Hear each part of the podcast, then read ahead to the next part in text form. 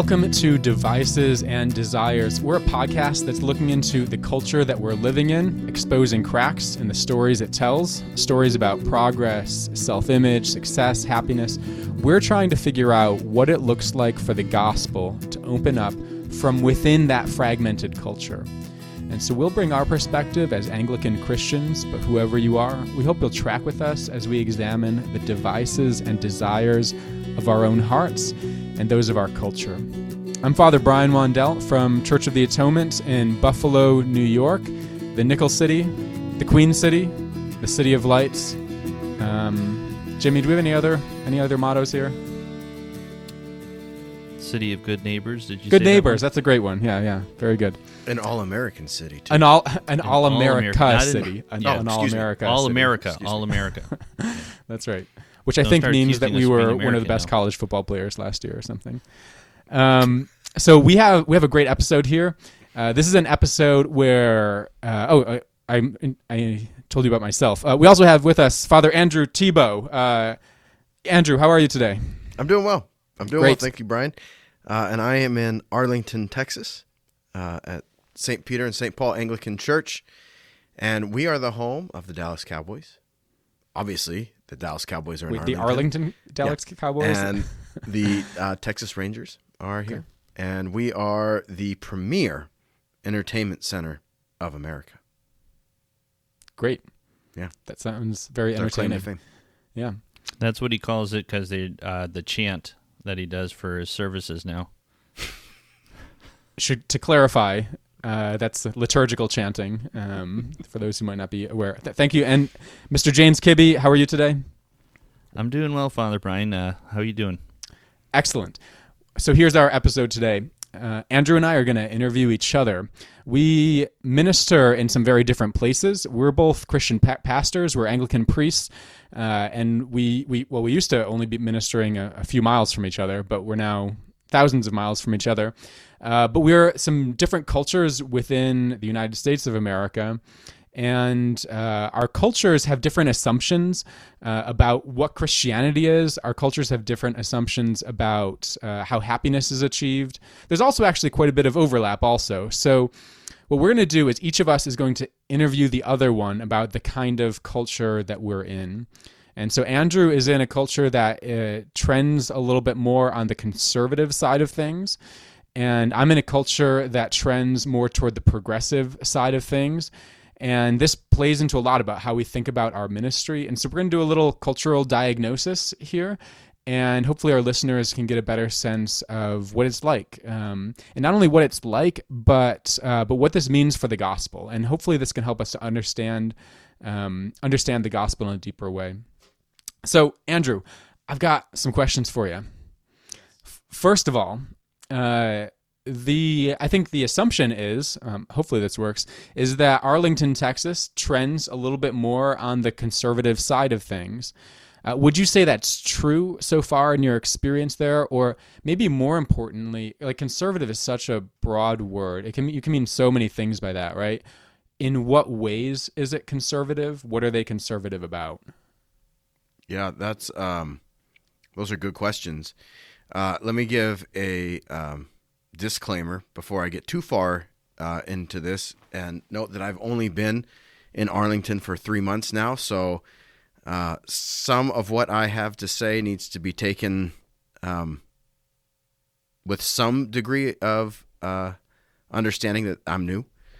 Uh, but I have lived in Texas before um, for 11 years in New Braunfels. Um, and there are, are some similarities because they're in the same state.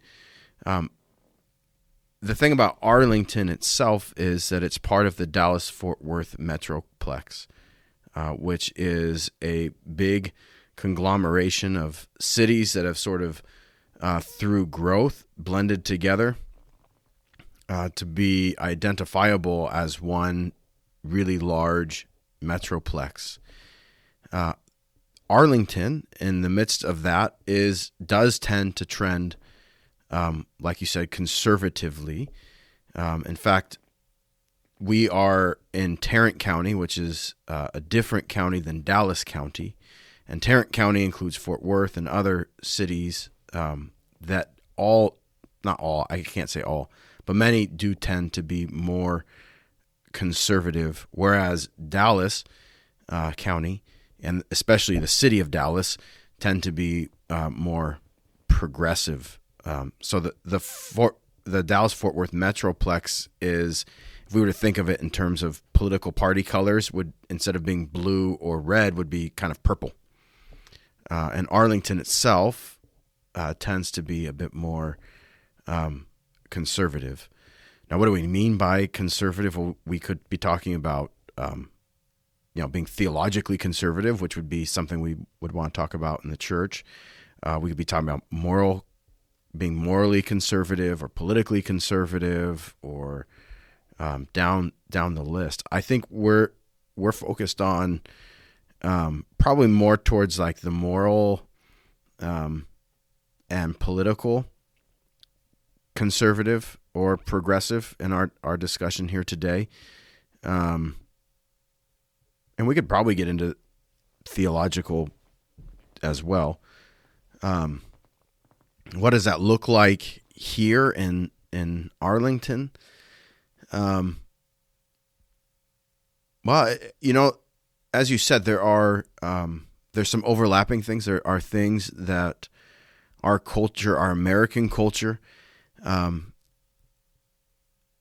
has at the core of it. You know, um, freedom. Our understanding of freedom is essentially the same. The um, increasingly, our understanding of the self is the same.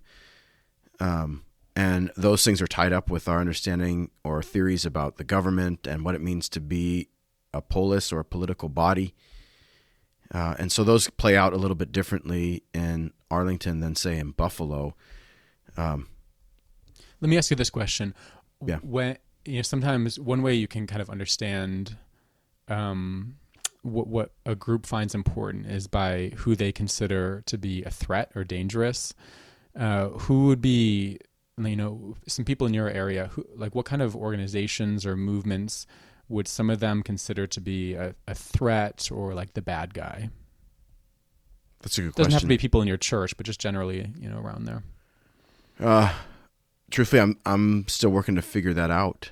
Um, you know, in the state of Texas, um, big government.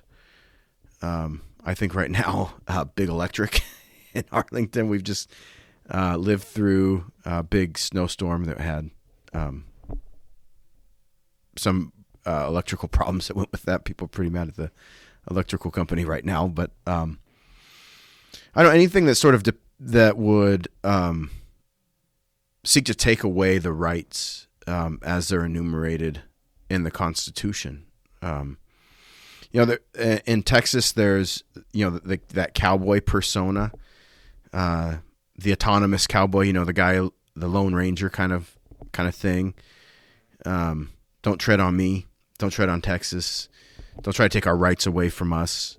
Um, and that's sort of you know here the response to COVID's been much different than it was in Buffalo uh, because there's more of a premium on autonomy and and rights here, um, and how that that impacts our policy making than than say in in Buffalo. In Buffalo or in the state of New York, um, the population was willing to give up some of their their rights and freedoms for the sake of of safety, right? To be protected from from COVID. Here in Texas, the population is less likely to do that. They don't want to give up their rights for the sake of freedom. They want to have the freedom, or for the sake of safety, I should say, not for the sake of freedom. They want to keep their freedom. Uh, they don't want to give up those liberties. Um, they want to keep. Um, they don't want to make that particular trade, as it were. Let me ask you this, Andrew. Um, when what, what do you think that you know the the secular culture around you, you know, when if you were to tell someone that um, that you were um, in a church in a in a more politically conservative area, um, what what do you think the the culture's assumptions would be like about what it's like for that kind of church? You know, what it's like to be a church in a in a politically conservative area. Well, so we're not just in a politically conservative area; we're in the Baptist Belt, um, and I think that the that our neighbors who are are secular, um, depending on how you define that, are pretty used to the idea that their neighbors are church affiliated in some way. Um, so I, my sense has been that there's not the same kind of um, reaction, like emotional reaction or, or pushback or or shock, maybe about what you're you go to church. It's just sort of like normal here. You know, I go to a coffee shop that's near my near my church um, and spend time there, uh, and it's not unusual for that coffee shop to be playing Christian music. Uh, it's not unusual to see um, college students and high school students and young adults doing Bible studies together. Um, it's not unusual to overhear conversations about church and God and to see, you know, I, I go as a, as Anglicans, we wear uh, collars as part of our um, our attire for our work, and I'll go there with my collar on, uh, and people are still, you know, they still greet me warmly and, and are friendly, and uh, even people who um, I can tell are are secular, you know, not that I can just like look at them and tell, but because you know you, you hear people talking in a coffee shop or you see what they're reading or um, and you know that's an assumption I suppose too, but um, I don't get the same sort of response that I got in Buffalo when I would show up someplace in in my collar. Right in Buffalo, if you show up in your collar, sometimes the conversation just stops. They don't want to have a conversation. Now, some of that's because of the the history of the Roman Church there, um, and being associated with that. But but you don't you don't experience that here. Uh, and I don't think that's necessarily because we're politically conservative as much as the vestiges of Christendom or, or Christianity are like they're hanging on more here than they are in Buffalo. Yeah, it's good sense, a good idea there. You were, it's it's like it's religious conservatism, and it, I mean, maybe it's tied to theological conservatism, but just the sense that of like religion being something that's being conserved in and of itself uh, right. is continuing. Uh, that that kind of ties into uh, another question I had. Um, as you've been in this kind of context, wh- what parts of the gospel uh, are seem easier to you in this kind of context? Uh, what parts of the gospel seem harder in this kind of context? Yeah, uh, that those are good questions. Um, I'm not sure I have full answers for you. Uh, I can draw a little bit on past experience in Texas and being a, a youth pastor um, here. Um, so one of the dangers, well, let me start with the positive, right? Uh, so what things are easier to talk about, um, and what are easier? Um, there's a degree to which um, there's a like a, a they know our stories and, and are positive in general to our story, right? We talk about how the surrounding culture in the U.S. tells stories to to make sense of reality. Well, here there's still an understanding about um, what the Christian stories are, and in some ways when they've you, shaped the imagination here. When you say Christian stories, are you referring like specifically to Bible stories themselves, or do you mean kind of more generally stories of sin and redemption, uh, kind of the, that that level of narrative? A little bit of both, actually. Um, so, like in a in a really what we might call quote a post Christian culture, and we can unpack that a little bit when we talk about being in Buffalo um, you know, a, a city after Christianity that sort of left that behind. Um, you know, you might make reference to Noah, right? Um, here in in Texas, if I say Noah, people still, I think, for the most part, think of the story of the flood, Noah's flood, the ark, and some of that still shapes the imagination a little bit. Whereas my experience in Buffalo was that if I said Noah, somebody thought of their their neighbor's kid. You know, there was no like yeah, that's just Noah. That, that, that it's Noah doesn't have anything to do with anything beyond that. Um, and here there's still some of that. Now with those stories, the the Bible stories, those particular stories comes the the grand story, the the, the bigger stories about sin and redemption, about who the human creature is and and in relation to God and what is creation and and I think that there's some more memory about that here um, in Texas than there is, um, at least in Buffalo and in other places that we might call um, post Christian. But I think that also um, is some of the weakness or the problem here is that um, there's not a recognition of how much the the broader culture has infiltrated um, the culture here. Um, so, for instance, the the idea of the autonomous self, the that kind of like uh, lone ranger cowboy kind of guy. Well, well, is that biblical? Is that like theologically sound? Is that the the Christian understanding of the human person, or is that an American understanding of the human person?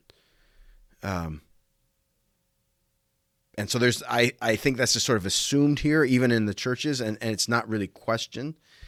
Um, also, because it there's still that vestige of Christianity, people think they know who Jesus is. Um, but as you, you begin talking to them, they really don't have a full understanding anyway of who Jesus is. And they're certainly not committed disciples to Jesus. They're not living their life in any way that looks like a Christian life. Uh, but they think they're saved because they they think they believe um, that Jesus died on the cross and rose again, and, that, and that's enough. Um, you know, we might say that that's well, you know, if you're not living it, then you're not you don't really believe it. You've got some sort of intellectual assent to to a data point. Well, that that's not salvation. Salvation, believing, is putting your trust in Jesus Christ and living a life that reflects that. Um, that's good. Actually, that's a good segue to uh, the next thing I wanted to ask about. Though, you know, since, worth noting, since 2013, the name Noah has been the first or second most popular name for American boys. Crazy, isn't it? Um, you thought I just pulled that out of a hat. No, yeah, you're right. I, I knew like one Noah when I was growing up, but now like every other boy is named Noah. Um, my question is, you know, in this in this podcast, we we we try to talk about some of the the cracks within secular narratives. So, in other words, stories get told like they explain everything. Um, in, in big narratives uh, that are told, but uh, but in how they actually work out, there's usually some kind of a, a crack in that it, it doesn't it doesn't explain as much as it hopes to, or when it actually works out practically, there are symptoms, problems, can you give us a little diagnosis, uh, Andrew? Uh, what what do you think are some of the cracks in American conservatism, uh, political conservatism, or just some of the things you see? Um, what are some unacknowledged symptoms, maybe that that are related to that, or that or things that uh, that it has difficulty um, identifying for itself? Yeah, uh, I think one of the the the problems um, with American conservatism in general um, is a lack of self awareness. Um, there's sort of this idea that, what do I mean by that? Um, there's sort of this idea where um, to be conservative is necessarily to be different than progressive. And what we fail to see is actually in a in a lot of instances we're working on the same assumptions. We're just the flip side of that assumption. Um, so, for instance, uh, as an, a conservative, I might be in favor of uh, small government. Um, why am I in favor of small government? Because I believe in the individual's right uh, to choose what they want to choose. And I think that the government gets in the way of that. Well, conversely, as a progressive, I also believe in the self's right to choose. Uh, but I think that big government is good because it protects those rights, uh, and it then can um, authenticate the self's uh, choices. Neither generally the conservative doesn't question their own presuppositions in that. It, they just take it for granted that because they're conservative, their assumptions are different than um, than the progressives. And by assumption, I mean those things that are underlying um, some of our our ideas. So, and actually, what I would want to say is that in in many ways, conservatives have bought into the same larger story, the stories that we tell in our American culture as progressives have. We just sort of work that out a little bit differently at times. Um, and I think you see this in places like, um, well, especially let's let's take the uh, LGBTQ plus movement. What we're seeing is a growing number of self-identified conservatives um, who are in favor of the LGBTQ movement uh, and protecting those those rights. And we, we might make an argument that we should anyway. But um, so you have states like Indiana where there was um, an attempt to pass uh, legislature that would protect um, religious institutions relative to um, LGBTQ rights. Um, and a largely conservative Republican um, Congress and governor shot it down, uh, and it wasn't passed because um, they bought into some of those those same presuppositions about the self. You know, and I think it's important to point out here, like you know, we we, we don't have the facility right now to um, to like analyze every position of the Republican Party or something. Really, we're we're talking about conservative cultures as a whole, and I, there are many of those, right? Conservative institutions, interest groups, things like that. You know how that works out in specific cultures, right? Um, and I'm, I'm, you know, I wonder if part of that too is. Um, sometimes it becomes so tribal that you know on the on the face of it um, when someone identifies as conservative, like the, you might see something as a threat to like your ideology. So you frame it as an ideology, right? and and everything everything in politics, takes both sides get put out in ideological terms. Um, but but underneath that, there's there is a significant kind of cultural uh, underlay below that, and so uh, I, I, think I think what you're talking about, Andrew, is true. There's a lot of vulnerabilities that are created. So, for example, uh, going back to Indiana, uh, you know, one of the candidates for for president on the Democratic side in the last cycle was Pete Buttigieg, uh, you know, mm-hmm. mayor from Indiana, uh, who doesn't look like your typical like LGBT sort of um, person because he's he's very he's he has some like uh, politically progressive opinions overall, but uh, but he looks very conservative, right? He he dresses cleanly. Uh, he doesn't talk with a lisp. Uh, you know, he he's he has like just has a, like a solid background. You know, he is married. Uh, you know, all all of these things, and so in many ways, like he he is living a conservative lifestyle. He, his political positions, for the most part, are not trying to like radically change things tomorrow. You know, like he's a lot. He's a very incrementalist kind of person, and I think th- there becomes a soft on ramp for a lot of uh, political conservatives then to feel like it's more or less the same kind of thing, um, yeah. and that the differences are smaller then. Yeah, yeah, and I think some of that comes from that um, having bought into some of the same assumptions about yeah. the human person and freedom and um, yeah.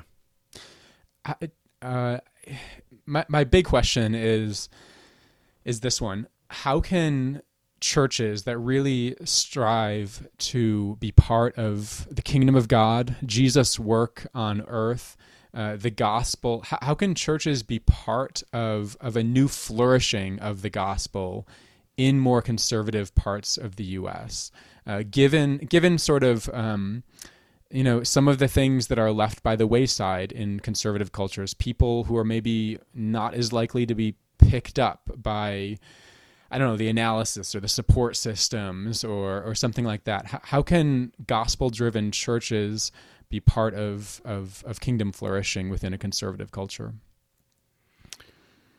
Well, I think it starts with first recognizing that conservative areas need the gospel too. Uh, just because you're conservative doesn't mean that you don't need Jesus. Um, plenty of people would count themselves conservative that are atheist or um, or whatever. And the fact of the matter is, we all need Jesus. Uh, I mean, like that's not to pick on conservatives. We all we all need Jesus, but including conservatives.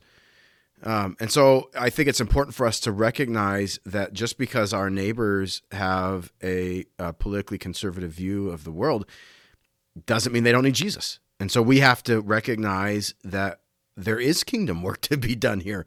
Uh, just because we vote red doesn't mean that the gospel work is done. Uh, and in fact, I would say that um, that the Republican Party and conservatism in general has has issues um, that need the gospel pretty badly.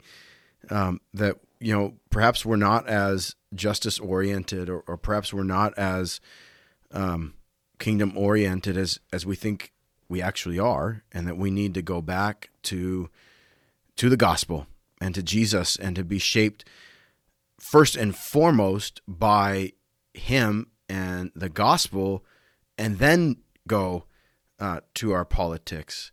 And I think that's really um, one of the things that we as Christians in this contact context can do is to is to make sure that our identity uh, is first and foremost found in Christ uh, and not in our political uh, the way we vote, um, but that we belong first to the kingdom of of Jesus Christ and not to the kingdom of America.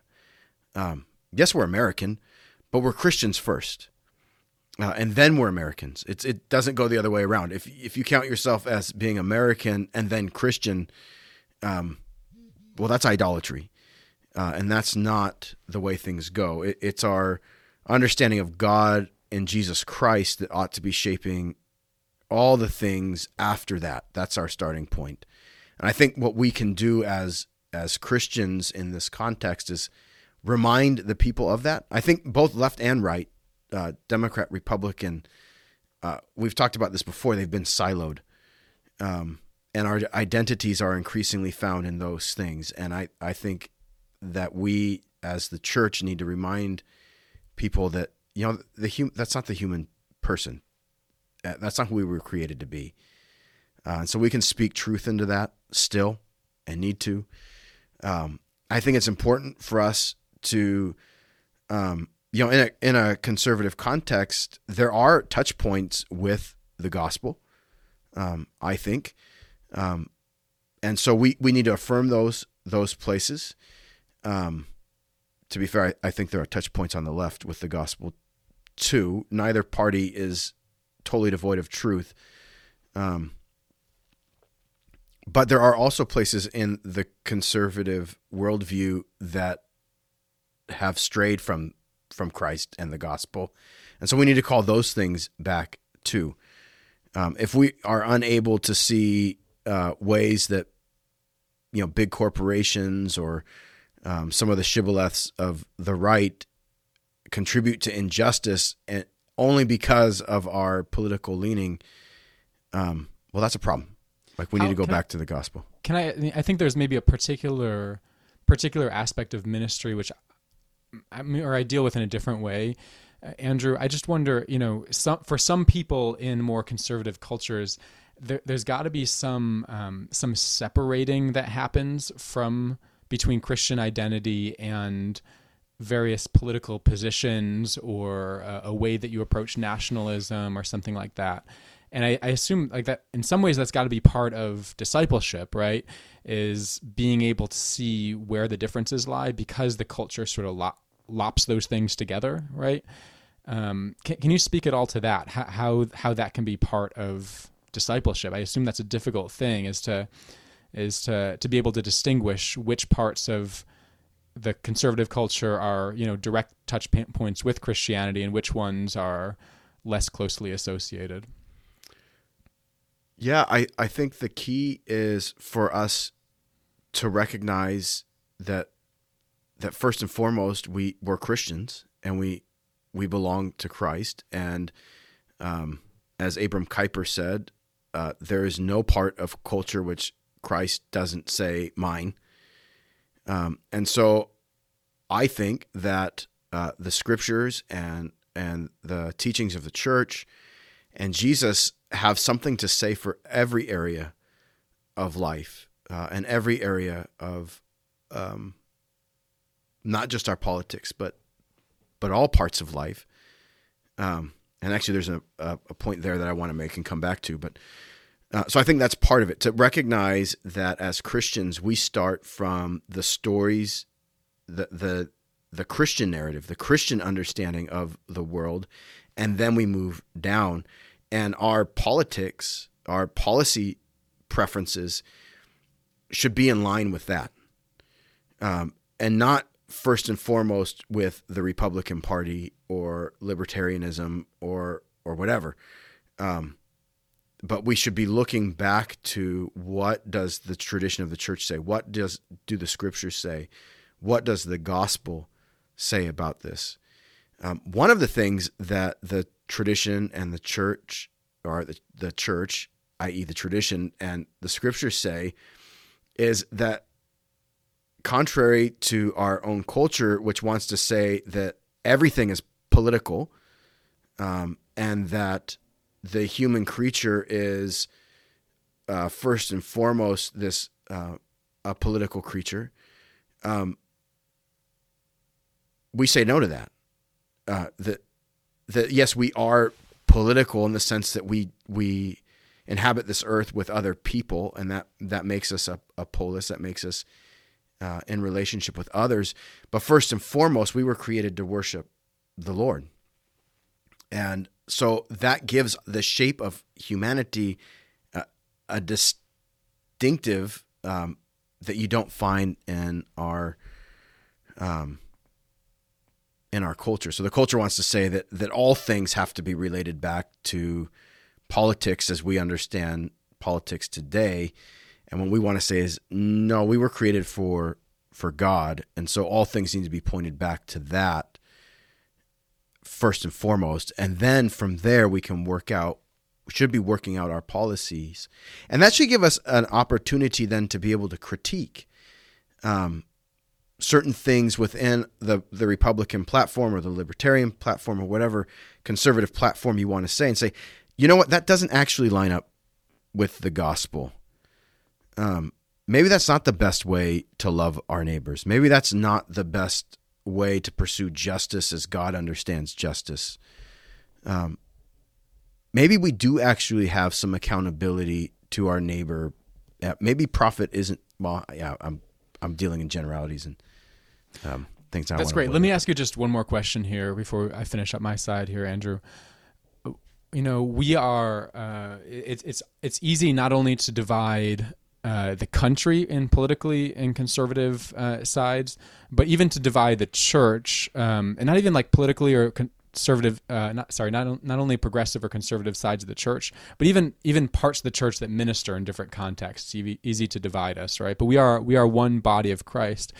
And so what would you want Christians who live or minister in more progressive parts of the country what would you want them to understand better about the church and the work of the gospel that are happening in more conservative parts of the country yeah well let's start with we are the one body of Christ. Um, we all are, insofar as we've been baptized in the name of God the Father, God the Son, and God the Holy Spirit. We're we're all in this together, um, and we're brothers and sisters in Christ, and so we need to be praying for one another, um, and recognize that that that identity in Christ trumps other identities, right? That that my being um, a Christian, whether I'm a Republican Christian or a Democratic Democrat Christian, I'm first and foremost a Christian. Um, and so when I'm in a pew sitting next to somebody in the other the other camp, political camp, we belong to a bigger camp, um, and we need to to treat one another that way. We need to love one another that way. We need to be um, tolerant, to use a, um, a, a term with a loaded term. Um, but I mean that in the most charitable way, like in fact, in charity, uh, to seek peace with one another, um, to look to serve one another in the name of Christ. Um, you know, what does Jesus say? A new commandment I give to you that you love one another. Um, well, we need to do that. We need to live that out because, just as Jesus says again, they will know you are my disciples by your love for one another. And that's the, I mean, I think that's one of the biggest witnesses and testimonies that we can have as the church in our increasingly siloed uh, culture is that we as Christians can then reach across the aisle to one another and to embrace one another in, in a brotherly love and kiss because we have a deeper identity in Christ. And so we might disagree about policy, um, but we agree on things that are far more foundational. Uh, and we should work together from from that place. So um, I would want our brothers and sisters to know that uh, you know that we're brothers and sisters, uh, and that we need Jesus too. Yeah, and I think that we, you know, in the conservative camp, uh, you know, we need to remember that we need Jesus. We, it's not that we've arrived in some way. Um, we still need to repent. We still need um, to come to Jesus. Um, and so to ask for their prayer, pray for us. Pray that we can be who the Lord has called us to be so that we can be salt and light um, here. And then remember that, that we have a work, a kingdom work to do here.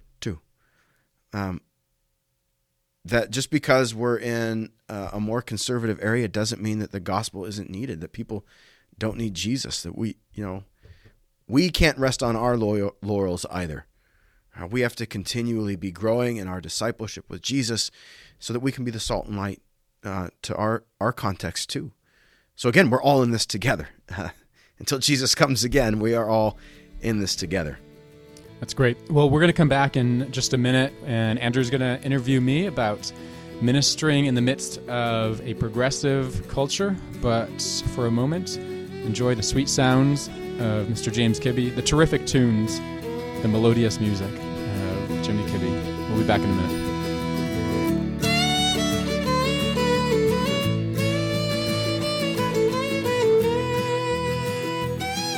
You are listening to Devices and Desires finding a sacred world in a secular age. Like and follow us on Facebook at facebook.com slash devices and desires.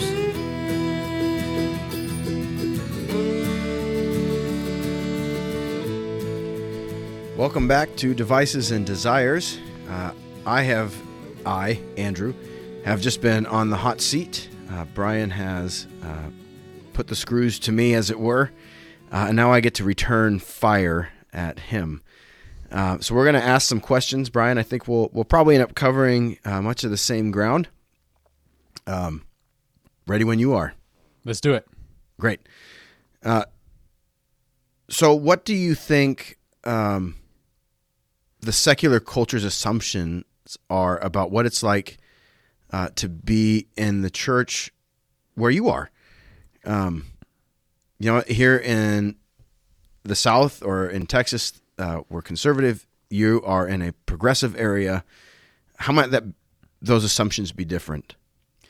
Yeah. So, you know, what, what's what's our progressive culture like? You know, so I mean, we're we're a, I think in some ways it's a typical um, American urban environment as far as as far as that goes. We're also in the Northeast, which um, is going to trend, you know, more so in the progressive direction. Um, I miss I minister in a part of the city that is uh, definitely sort of on the on the leading edge of that for the most part. Um, a, a, city is many different things, right? Um, there's a fair bit of Buffalo that's just immigrants, right, and it's not going to class too well on progressive and you know, conservative lines. Um, but the leading voices in the city are certainly much more on the progressive side of things.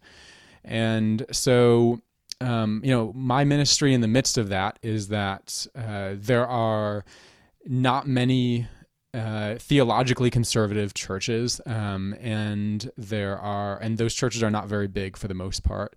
Um, my context also means that. Um, uh, I think the churches tend to focus on some, on some different things. Uh, what are the secular culture's assumptions about what it's like to, to minister in this kind of context? Um, I think well, I think many of the assumptions of the secular culture are just that the church is mostly irrelevant in our context, that it's not a part of the everyday life of most people in the city. Uh, so if you asked most people uh, who live in my neighborhood uh, about the church, about the work of the church, um, and what that means for the neighborhood, um, I don't think they would have any sense that there's any connection of the church to the neighborhood. Um, so I think that that would be one of the biggest parts of it. Um, I would also say that, eh, and this I can't speak for a lot. I've only lived in a few different cities, so I can't speak to a lot of cities. But I would say that in Buffalo, there has not often been a clear dividing line between churches that have moved to become more theologically progressive as well, right? Um, and so, um, I, there's not always an assumption that to be a Christian means that you would be conservative in any in any particular way.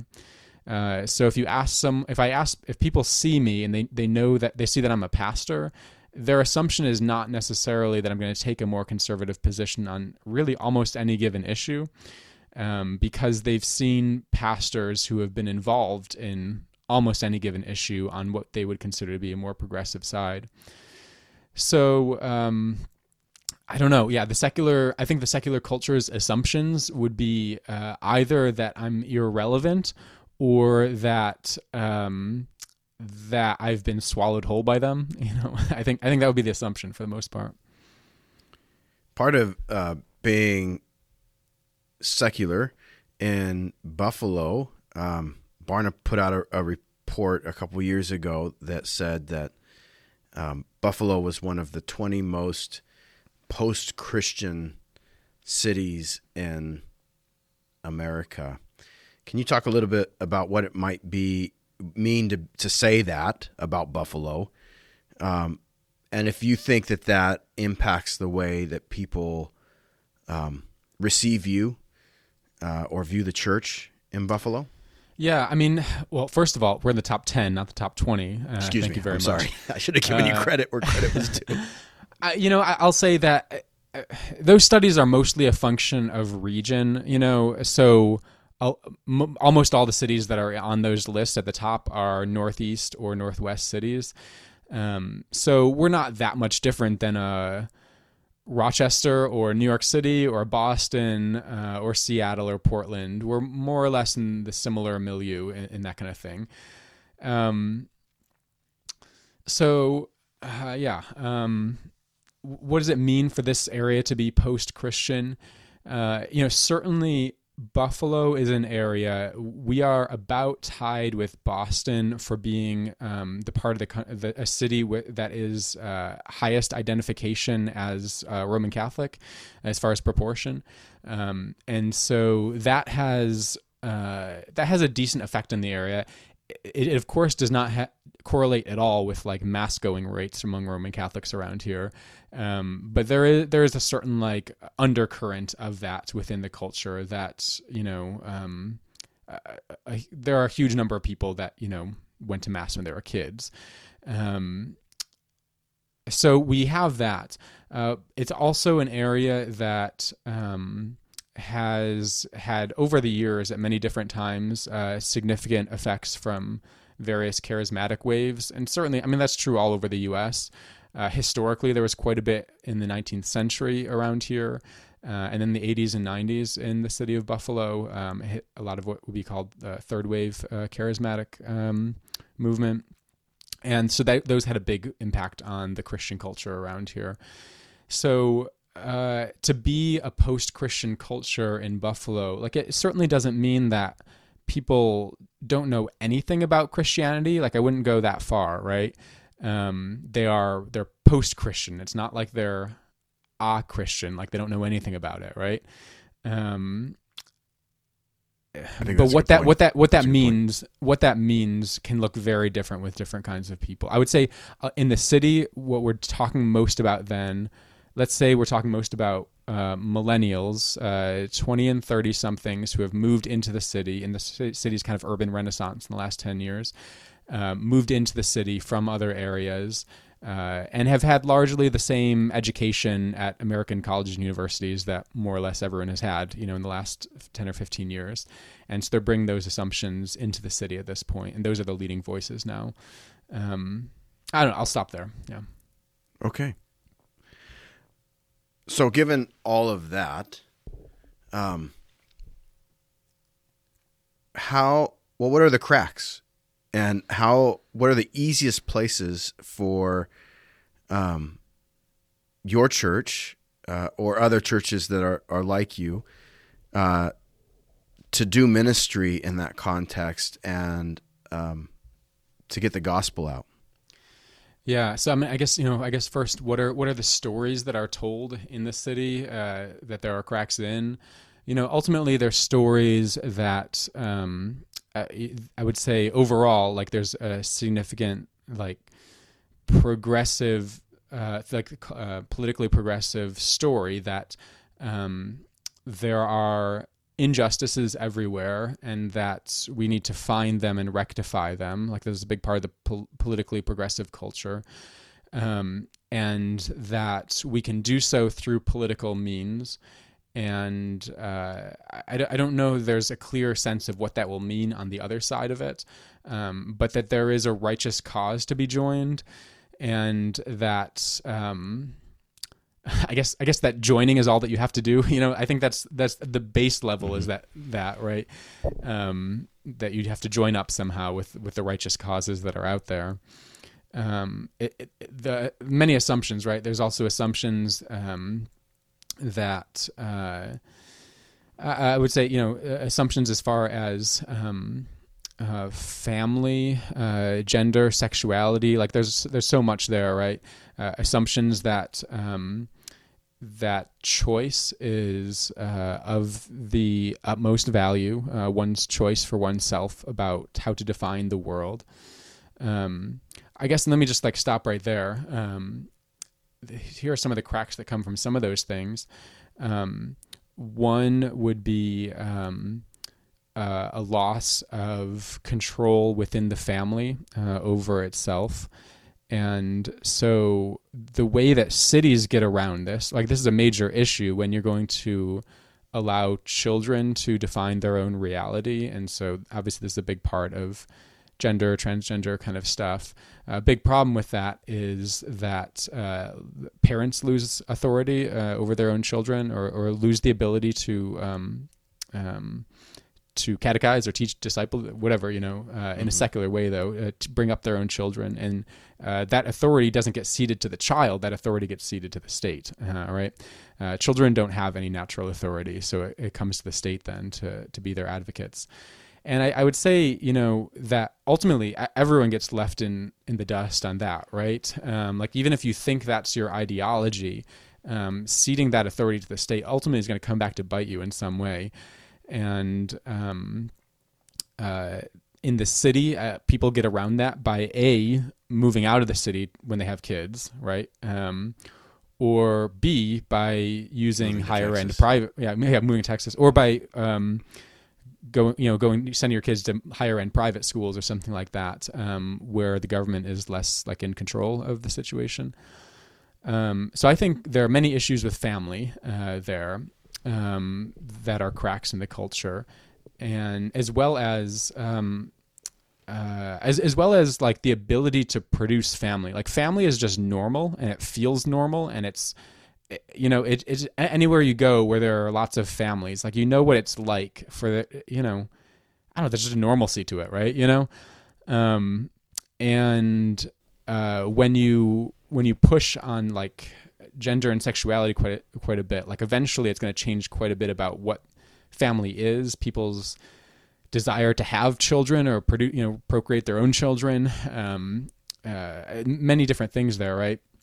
And so I think you you lose a lot of that normalcy of like normal family life, and especially, and I, I am not going on too long here, but like assumptions about um, adult development get lost in a lot of this process. And so you get more and more people who don't who aren't aware of uh, markers of development in their lives um, because because a, a, huge part of adult development is like a, the gendered side of that you know what it means to be a man or what it means to grow up as a woman and so without markers of development uh, that are clear or expectations you know as far as you know um, you know getting married eventually or something like that um, uh, that produces a um, you know how how do you say uh, it, it produces uh, a juvenility in the city, um, and that that becomes a big part of city culture. Is is uh, juvenile relationships, uh, uh, stunted growth as far as emotional development.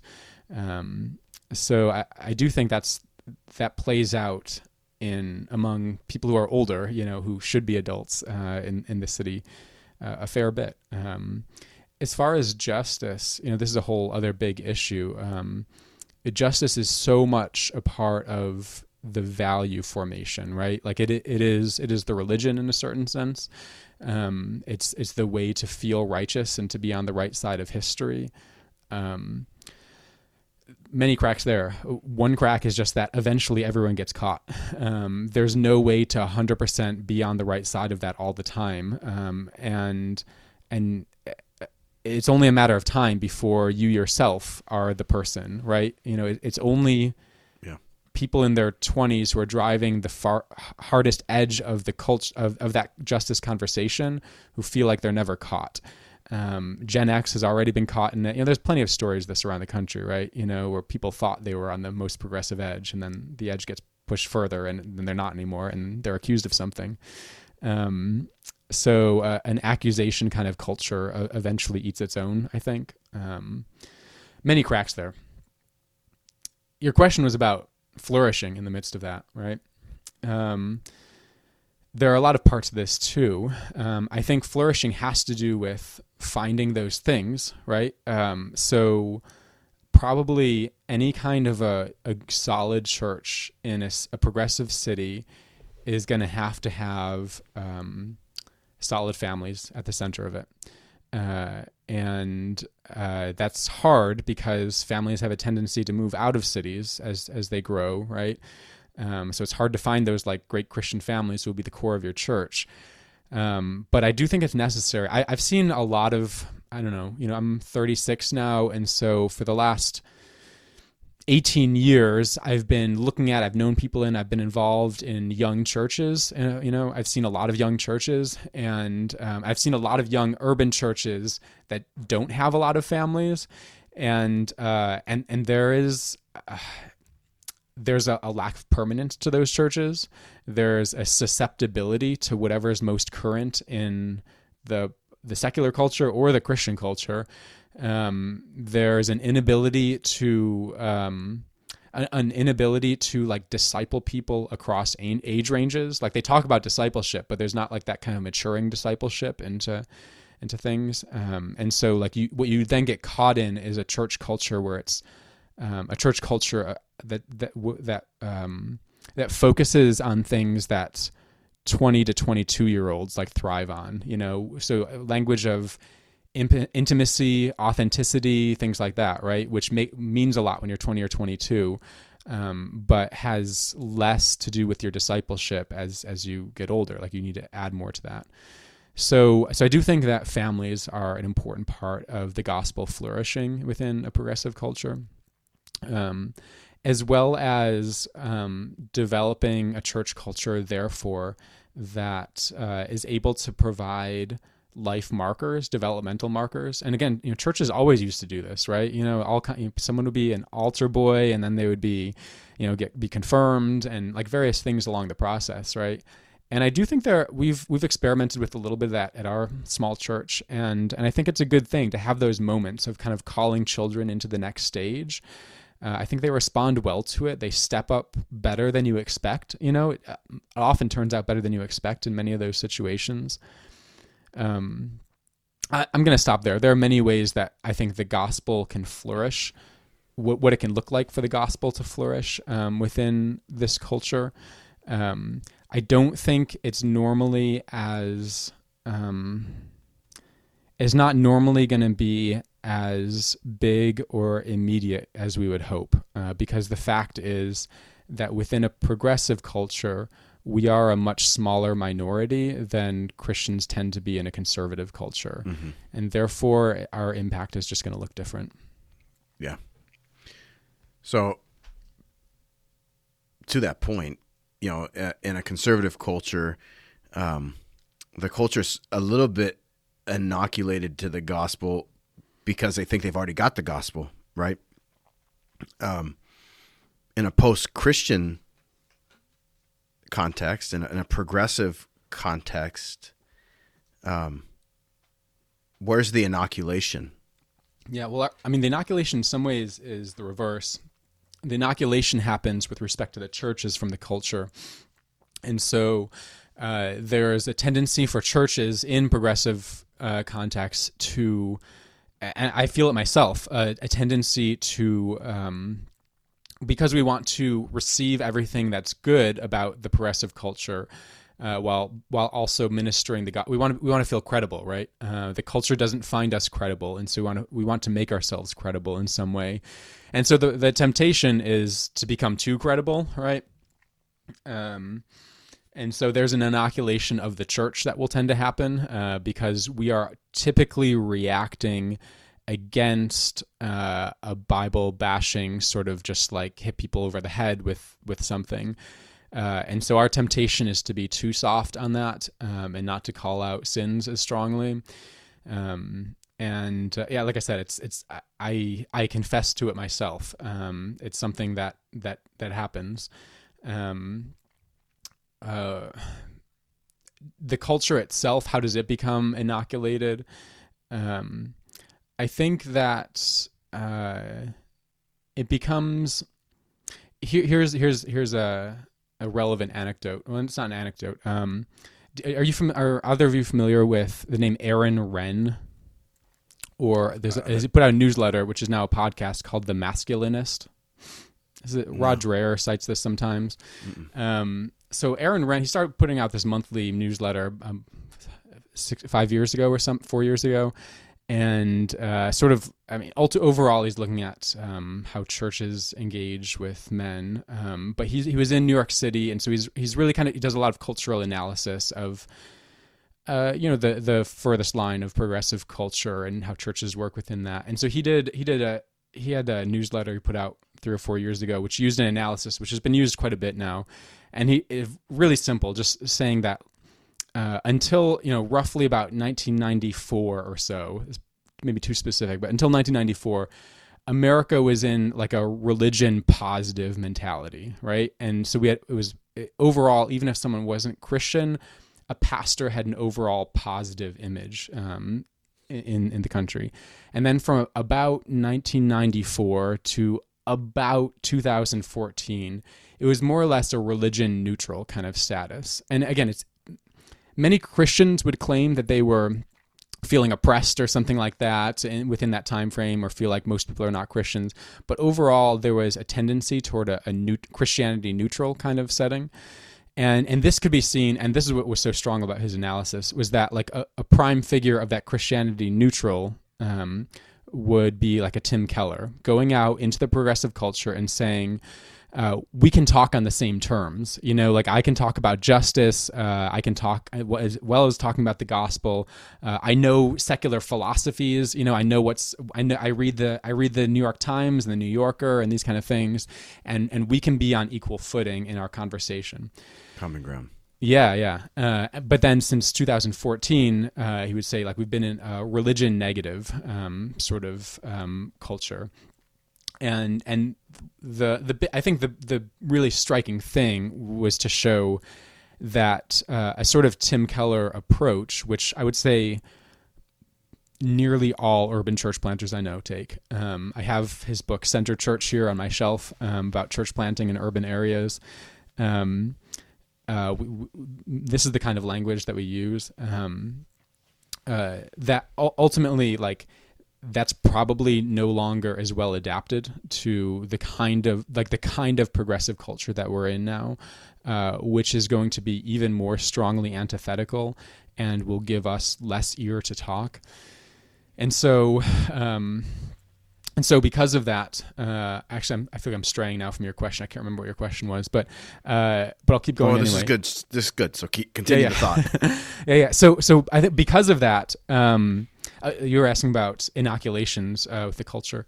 Uh, because of that, um, as a church, I'm I'm going to tend to want to um, I, I, I want to talk on those like equal footing terms with the culture. And so in Buffalo, I lead these like Nickel City Forum events where we, you know, we, we bring a, a Christian to the conversation on a big intellectual topic of some sort, um, giving a talk and getting, you know, non Christians in the room and we're all talking together.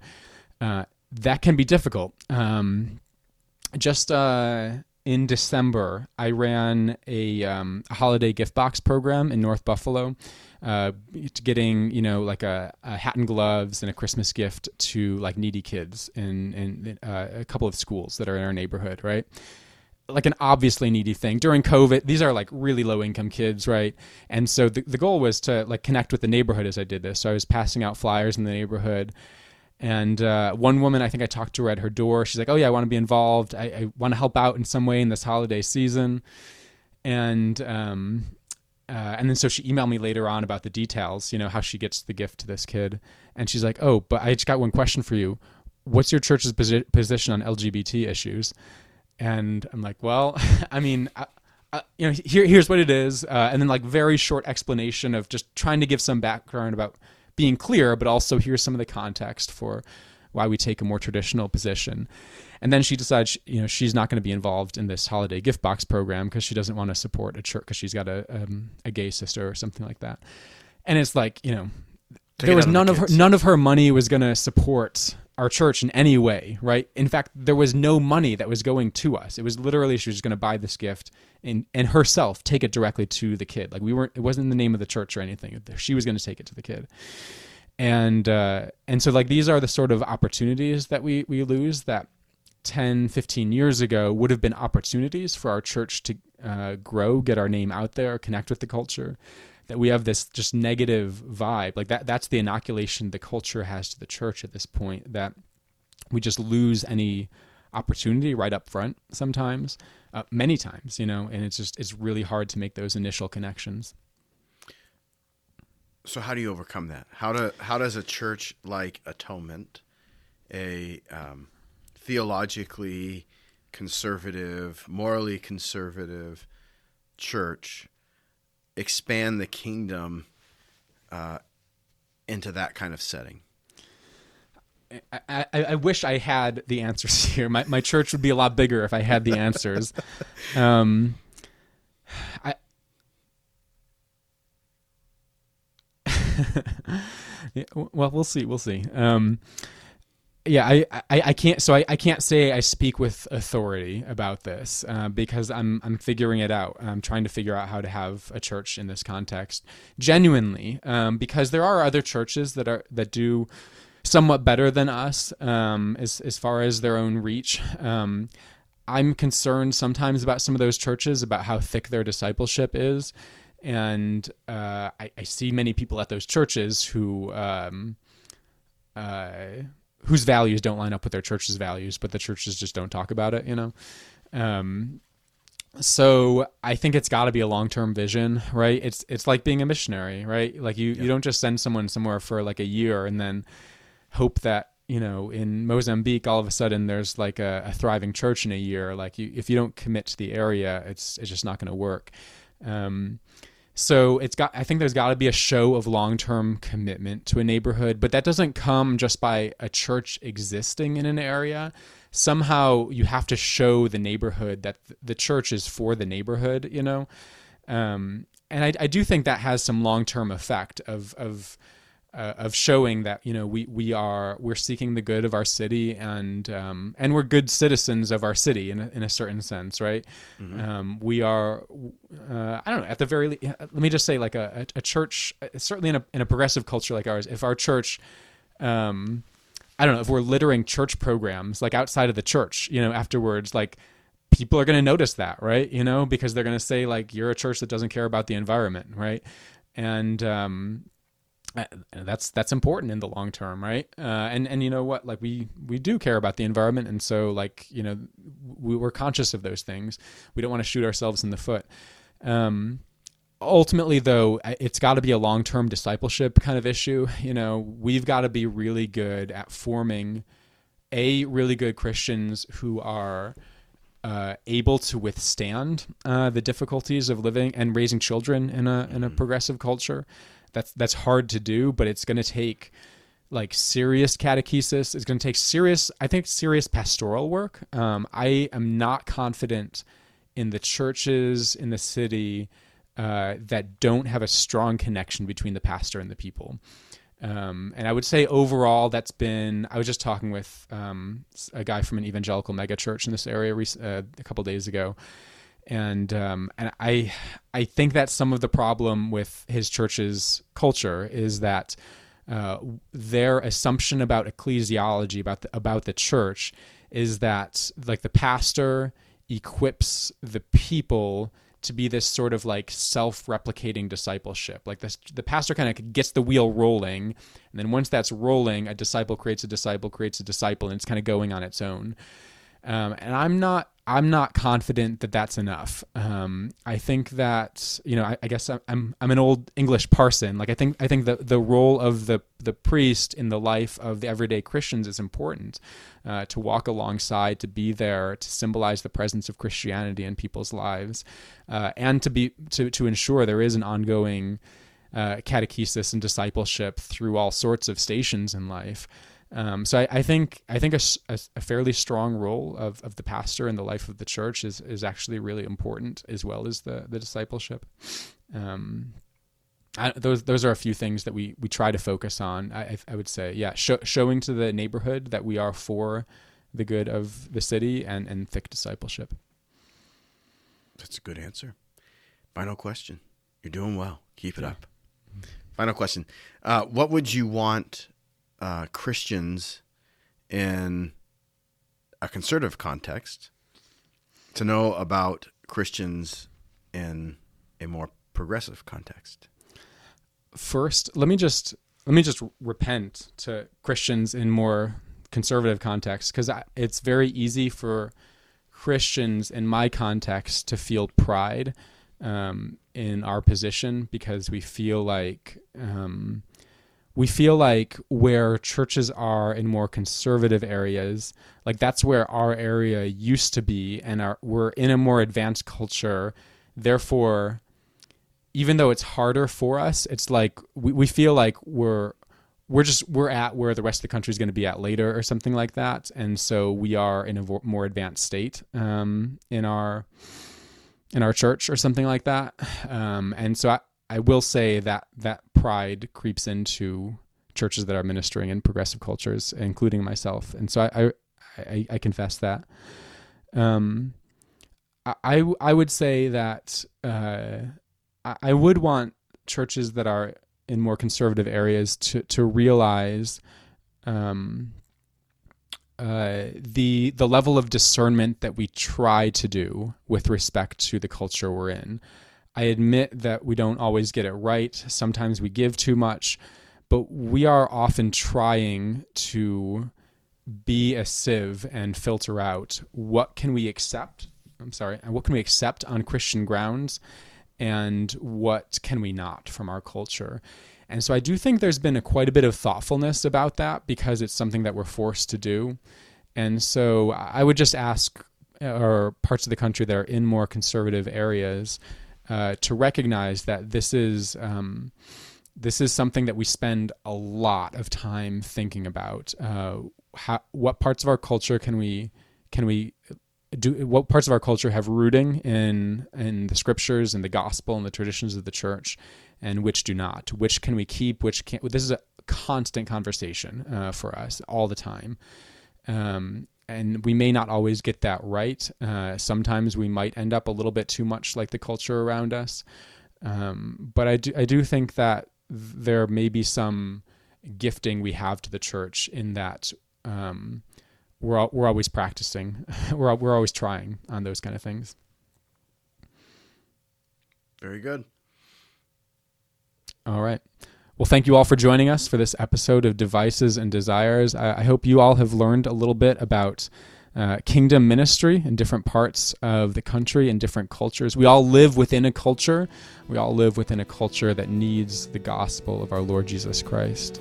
So until next time, uh, we look forward to our time together. Please like, subscribe, and follow us. Share the material that you like, and we'll talk to you again.